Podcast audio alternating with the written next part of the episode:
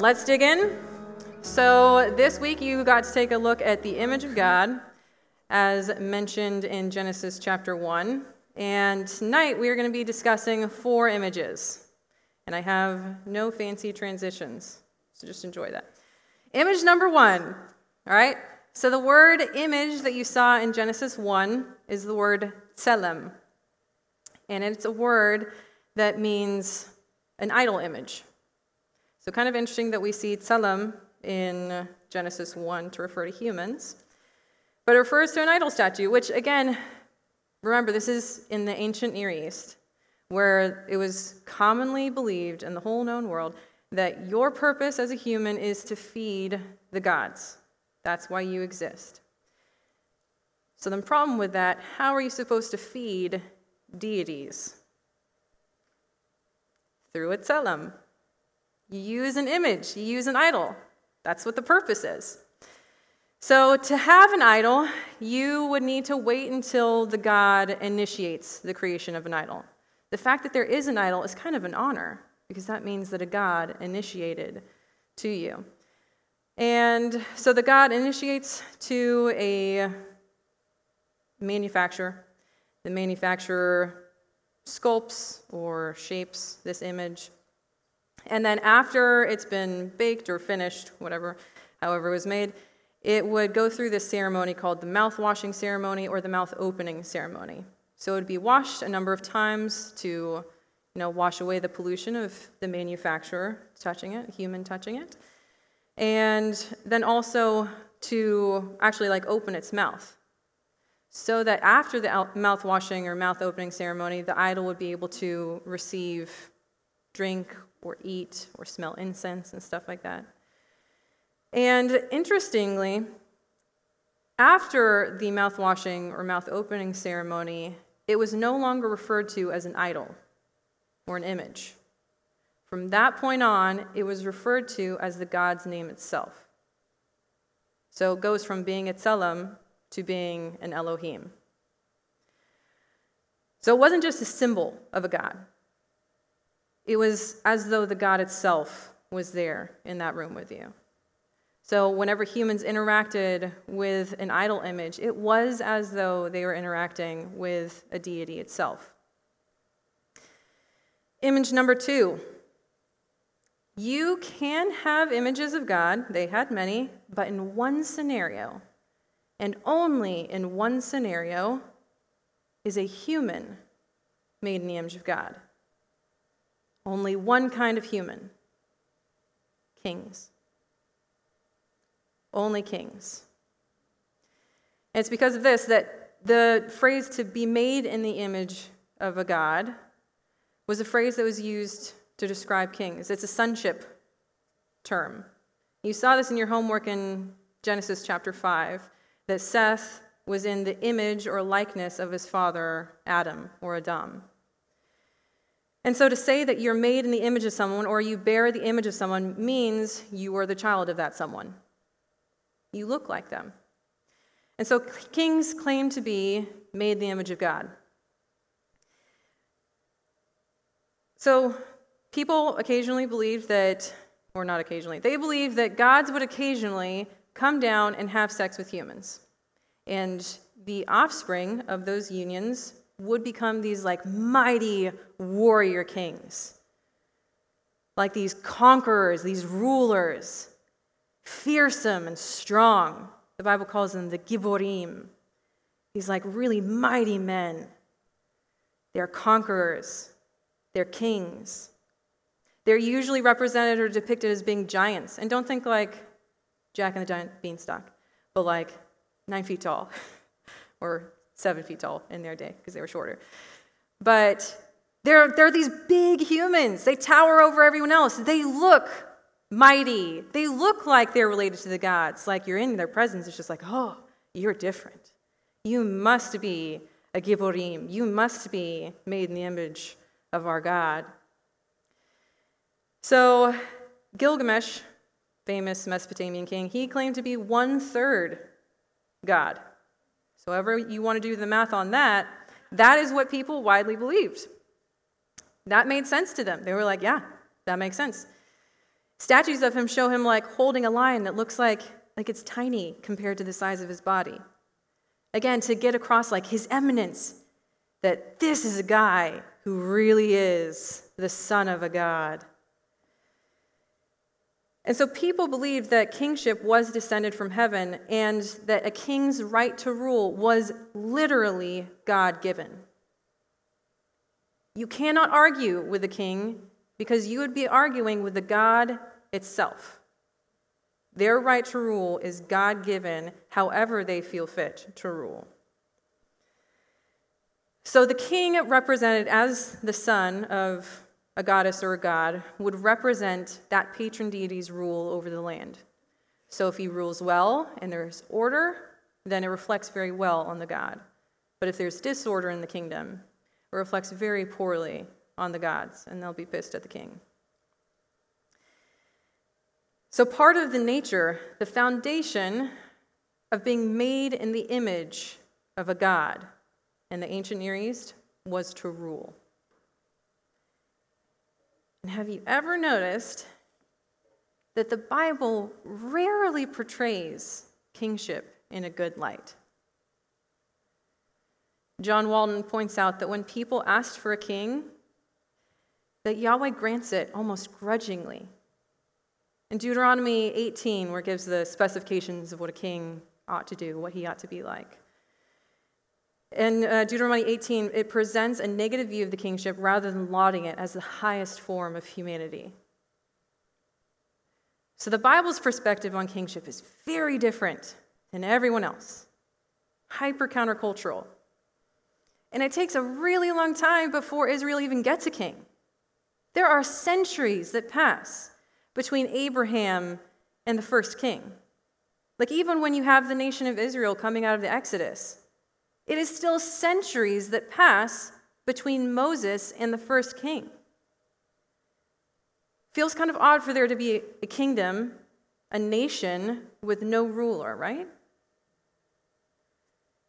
But you know, Israel really wanted a king. They said they wanted to be like all the other nations, to have someone go out ahead of them in battle, which was what Yahweh had been doing. He had been going before them in battle. But they want to be like all the other nations.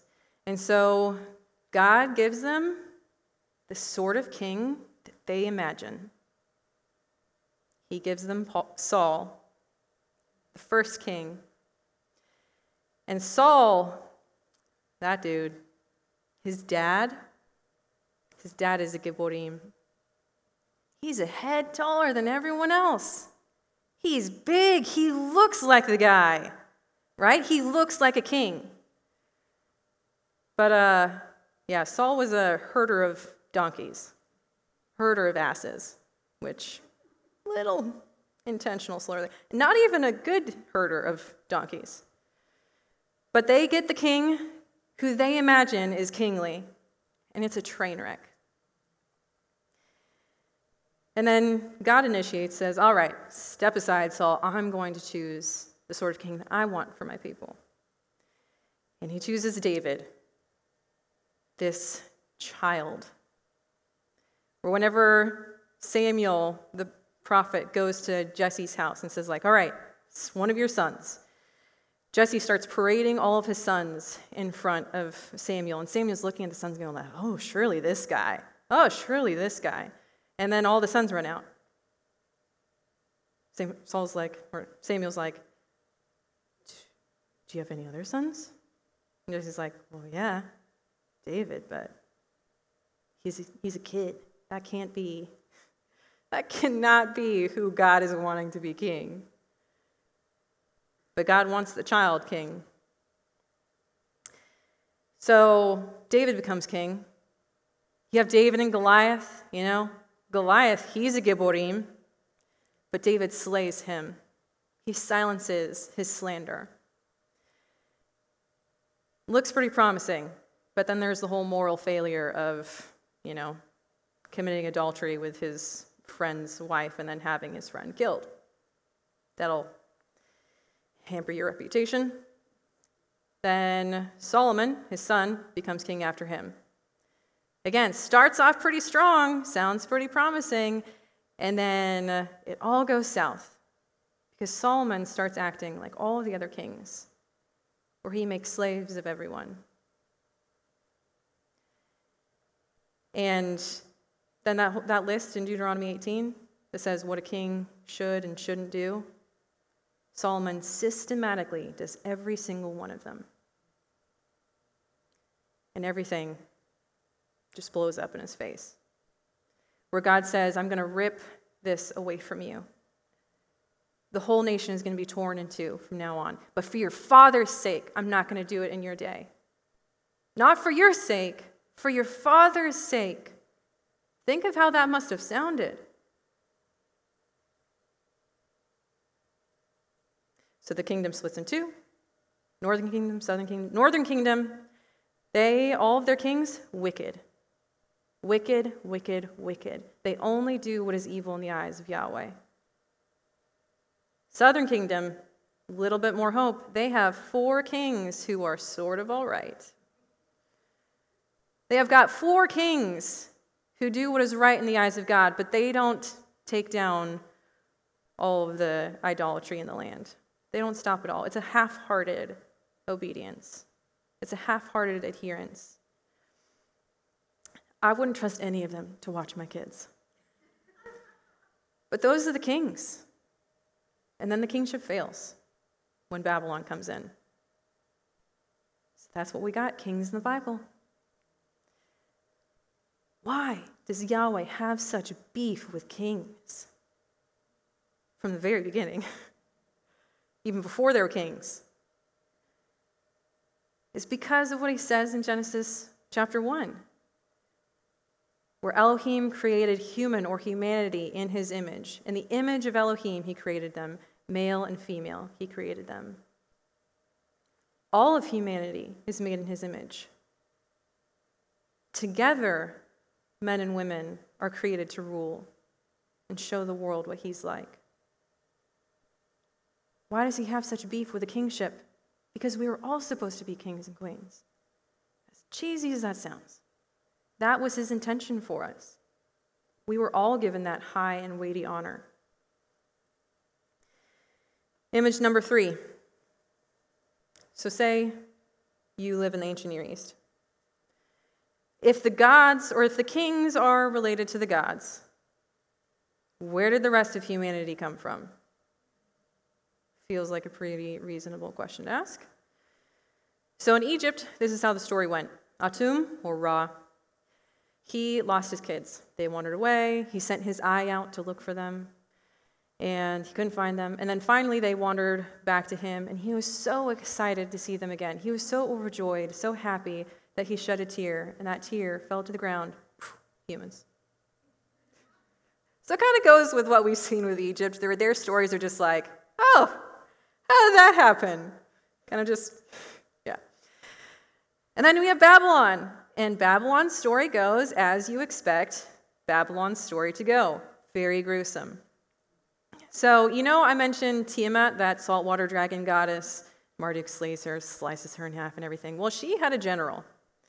And the gods, they had been toiling and laboring, cultivating the earth for over 1,300 years. And they are tired, and they want to make some slave animals to feed them so that they don't have to till the land anymore.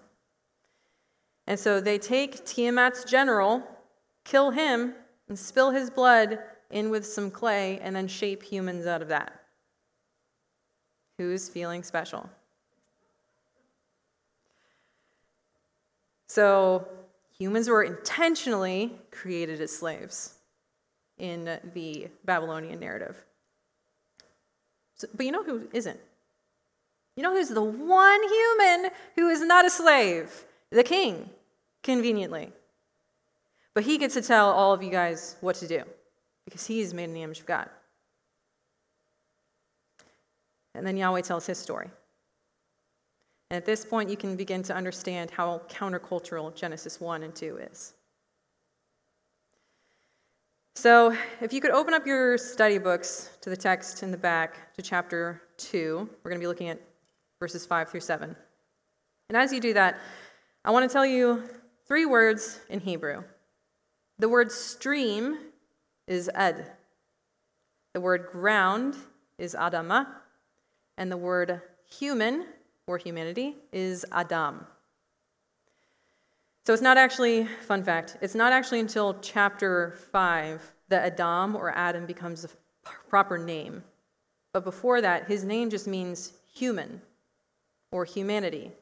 So it could refer to plural, all of humanity, like in Genesis 1 26, or it could refer to a human.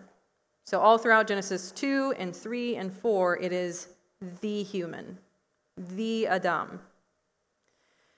So, knowing that, that Ed is stream, Adama is ground, and Adam is human, let's read this. Yahweh Elohim had not caused rain on the land, and there was no Adam to work the Adamah, but an Ad was going up from the land, and it would water the whole face of the Adamah. Then Yahweh Elohim formed the Adam from the dust of the Adamah, and he breathed into his nostrils the breath of, breath of life, and Adam became a living being. So, with this play on words, and with these three verses, you see that God takes the water, He takes the ground, and He makes the human. And I say this because in John chapter 9, we get to a really bizarre healing of Jesus. He heals a man who was born blind. And to that point in Jesus' ministry, he had healed many people in a wide variety of ways. Like he had just touched a leper and he's cleansed. Or he had told the person, like, oh, your servant is healed from a distance. And they're just healed. They go home, it's a day journey, and they're healed from that hour that Jesus said that. He just tells people, like, be healed. Or tells mute people, like, may your mouth be open. And it's they're healed. And then we encounter this miracle and this is how it goes. So, John chapter 9, verse 6. Jesus spit on the ground and made mud with the saliva. Then he anointed the man's eyes with the mud, told him to go wash in the pool of Siloam. Who wants to volunteer for that miracle? This is the most gross miracle, in my opinion.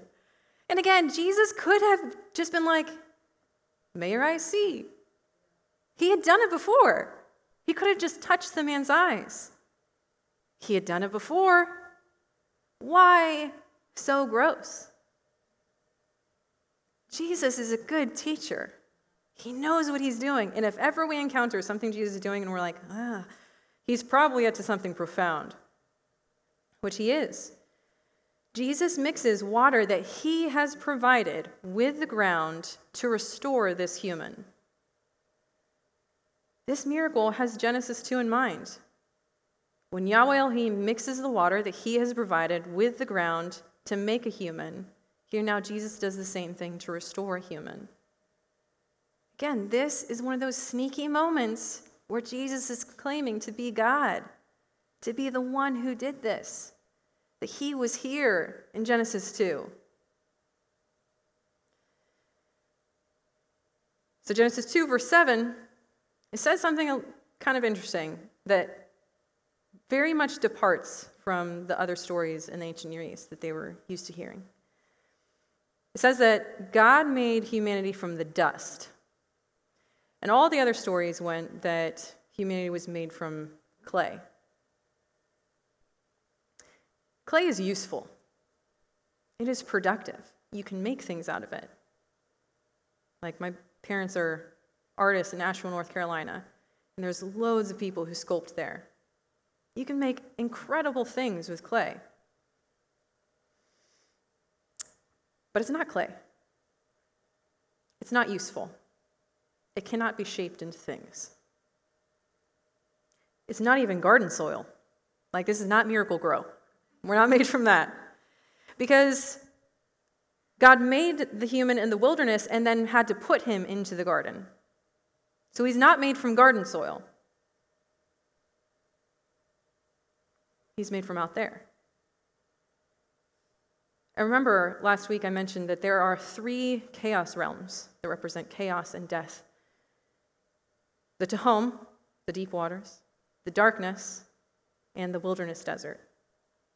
And guess where dust comes from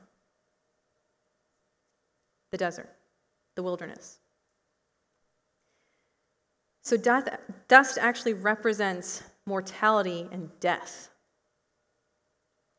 That's what you're made out of, what I'm made out of. He takes that to turn into his image bearer. Not something useful like clay, not something nutrient rich like garden soil, but dust. And in our culture, Dust is useless. It has not just no value, it has a negative value. We spend money to get rid of dust.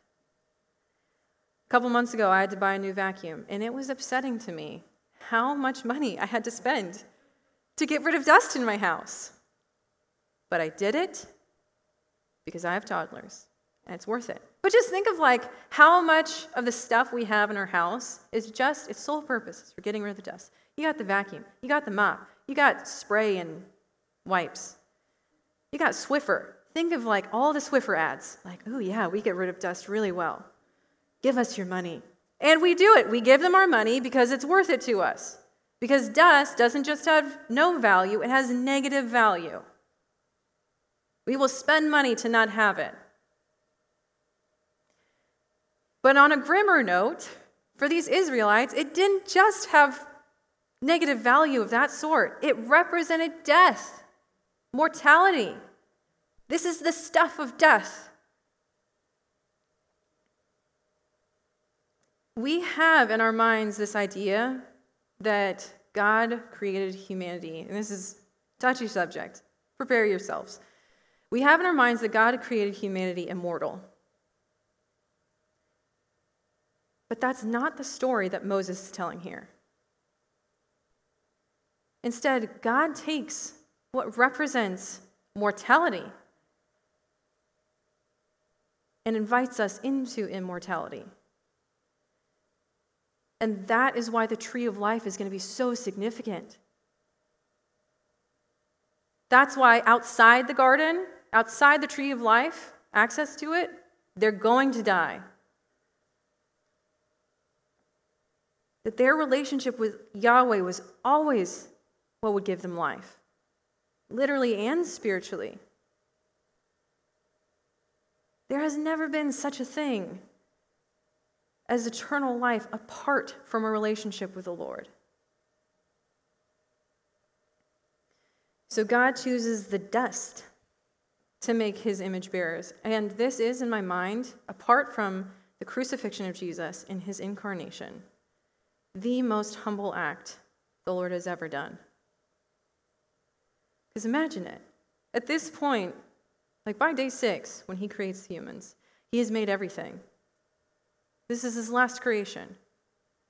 He's made everything the flyers that fly, the swimmers that swim, the swarmers that swarm. And just think about like all of the animals he made, whether it's the tiger or the eagle or the great whale or like all of these powerful and intelligent and beautiful creatures the Lord has made, whatever comes to your mind. And he overlooks every single one of them. And then he goes into the desert. And he picks up the dust. And he says, You are the one I want. You will be made in my image. How humble of an act. From the very beginning, God's kingdom has been upside down. He chooses the least and the last every time. Whether it is the dust or it is the youngest son of Jesse who's out being a shepherd in the fields. He chooses the least and the last. And he exalts the least to a position of the highest honor. He crowns them. He crowns the dust with glory. So here he's saying that he is the father of all humanity. They're all made in his image. He is the father of all of them. and he sets them over his whole creation to rule. He gave us everything. Like, think about that. He gave us everything apart from the Elohim to rule over. Which, like the birds, doesn't that feel like kind of encroaching on Elohim territory? They fly up there where the Elohim are. But no, humanity was given rule over them. Or everything in the seas, like who feels like, oh yeah, I really tamed a fish? Like, but he says, no, that's, I want you to rule those too. Everything. He gave us everything apart from the Elohim themselves. What an honor. And then sin comes in and it corrupts our rule. And rather than ruling over God's creation and cultivating life and flourishing, instead we turn and try to rule each other. And that was an authority we were never given. And then we see things like Cain trying to rule over Abel. We see things like kings and slaves, where the exalted or the mighty is exalted over the lowly. Image number four, last one. Over a thousand years pass from Moses and the Israelites, where king has conquered king, empires have risen and fallen, and finally you have Rome. Roman occupation and invasion. And they were brutal. But you know, they had a gospel to proclaim. See, gospel was a common word in the days of the Romans. It referred to the perceived peace of the Roman Empire. So it was a common word and a common thing for people to hear the good news, the gospel of Caesar Augustus, Son of God. See, kings may come and go, empires might change, but humans don't change. They still believe the same thing that the Son of God is king. So, Caesar Augustus, that's how he gained his throne, by claiming to be the son of god. That's how he got his throne. And so it was common, common, common for them to hear the gospel of Caesar Augustus, the son of God. And you know how Mark starts his gospel? The gospel of Jesus Christ, the Son of God. You know where Mark was writing his gospel? To Rome.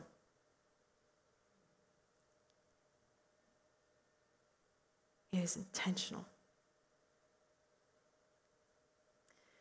So, as you can imagine, Rome making all these claims and being Rome, it was not very popular for the Jews.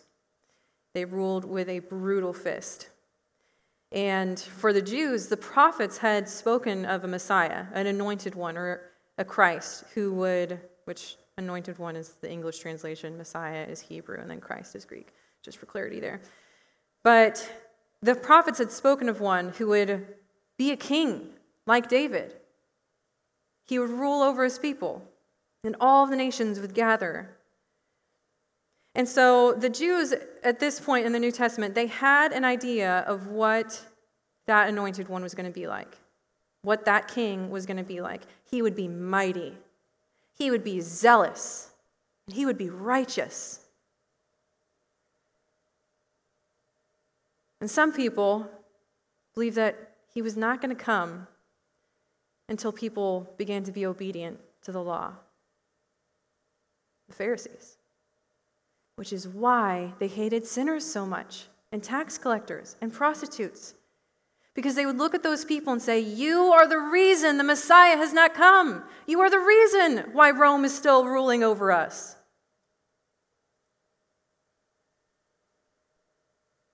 And then Jesus comes. He's friends with all those people. You get why they were so offended by him. But Jesus comes. And how does he come? God Himself in the flesh, wrapping Himself up in human flesh. How does He come? Not in a palace, not with trumpets, not with praise, but in silence. No one would know. No one would know that night the world had changed forever.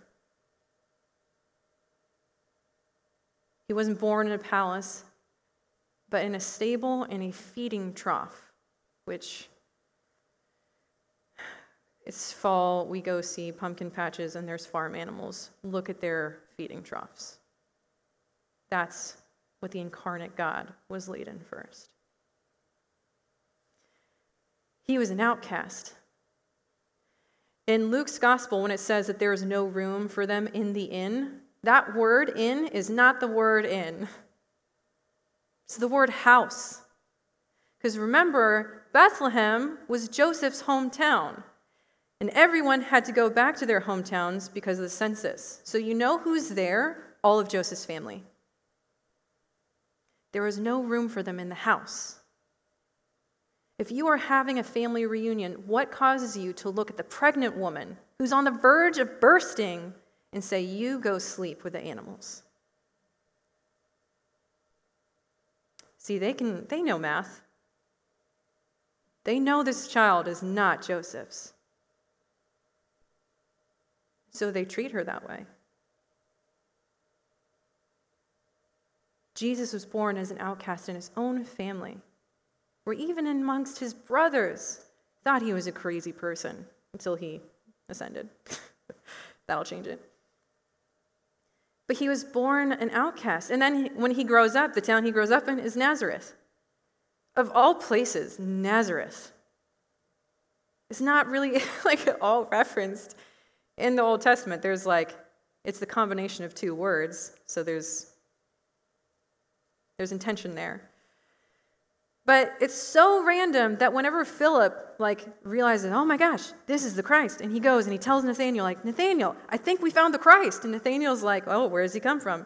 And Philip says, from Nazareth. And then Nathaniel says, Nazareth? What good comes out of Nazareth? He chose such a rando town to grow up in that people go, What? Why there? No one would look at Nazareth for the Savior of the world. But there he was. And when he begins his ministry, that is when he begins to look kingly. He performs all of these miracles that are astounding, where people are beginning to realize, like, oh my gosh, this guy could be the Christ. He could be the king. He could be the one to free us from Roman occupation and free Israel finally.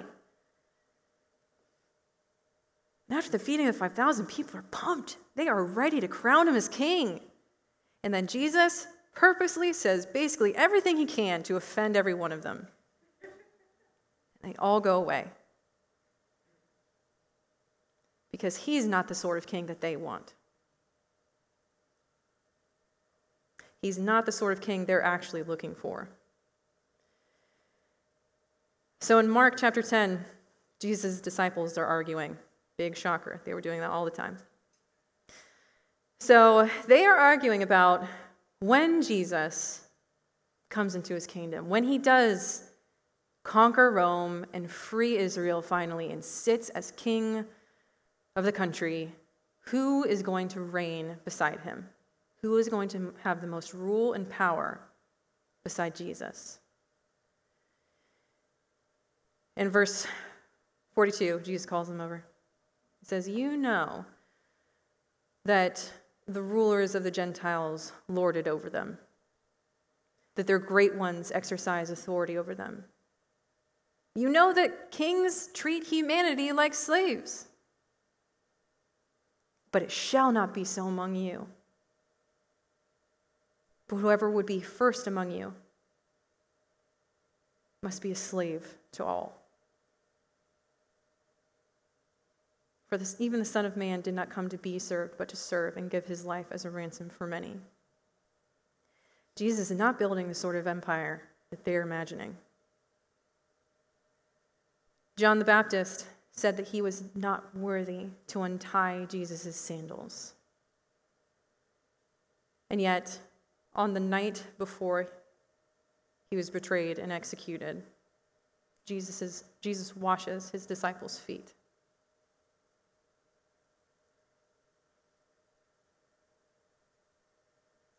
Jesus is a king, but he is a very different kind of king.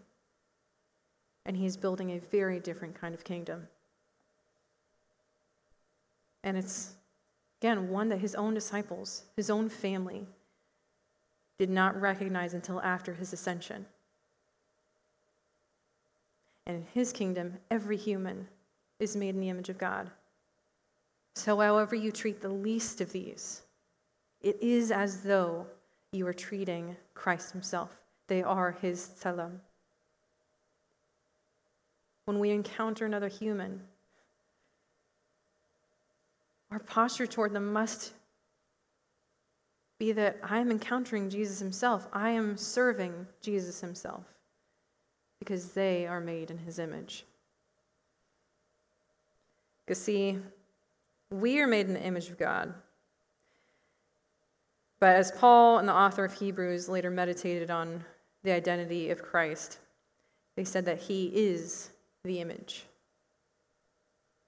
Jesus is the image that we were made in, he is the original.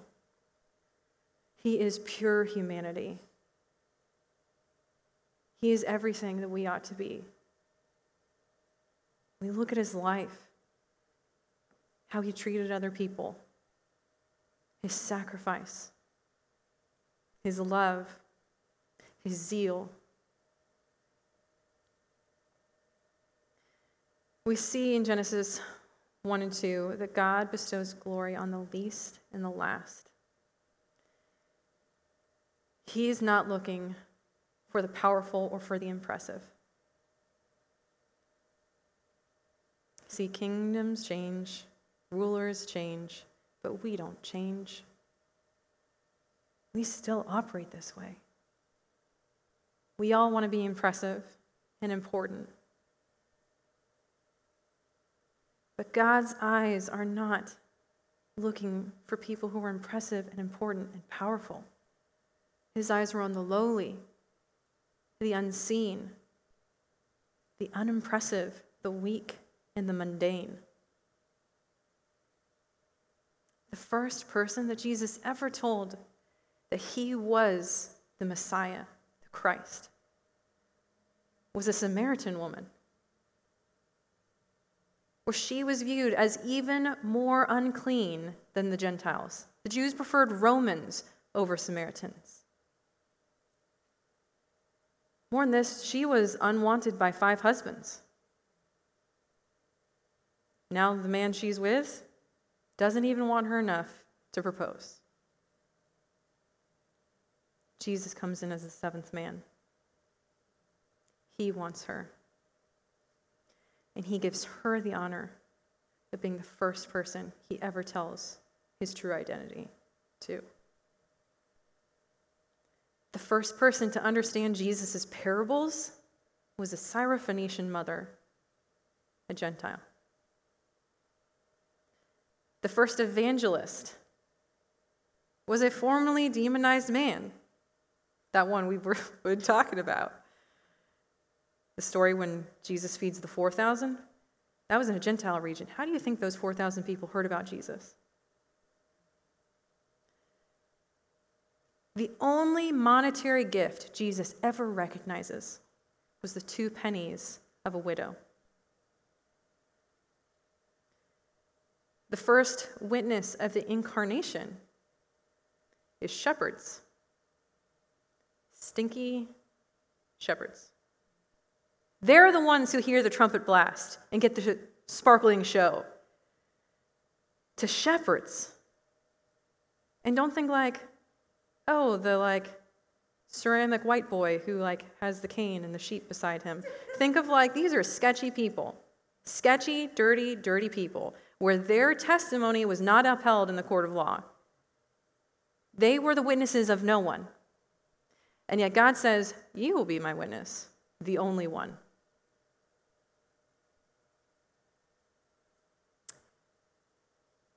The first person in, or the first people in Matthew's gospel that recognize Jesus as king is Babylonian sorcerers. Those magi means magician, means sorcery. Babylonian sorcerers. The first person in Mark's gospel to recognize that Jesus is the Son of God, like he claimed at the beginning of his gospel, is a Roman centurion who was charged with killing Jesus. The first witnesses of the resurrection were women, who, again, their testimony was not upheld in the court of law. The first person to see the resurrected Jesus in the flesh was a woman who had previously been demonized.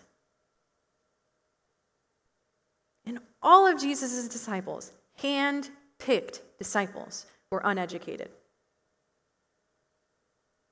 If Jesus is trying to be strategic about getting his name out there and building this like mighty kingdom to overthrow Rome, if he's trying to be strategic, he is not doing a good job.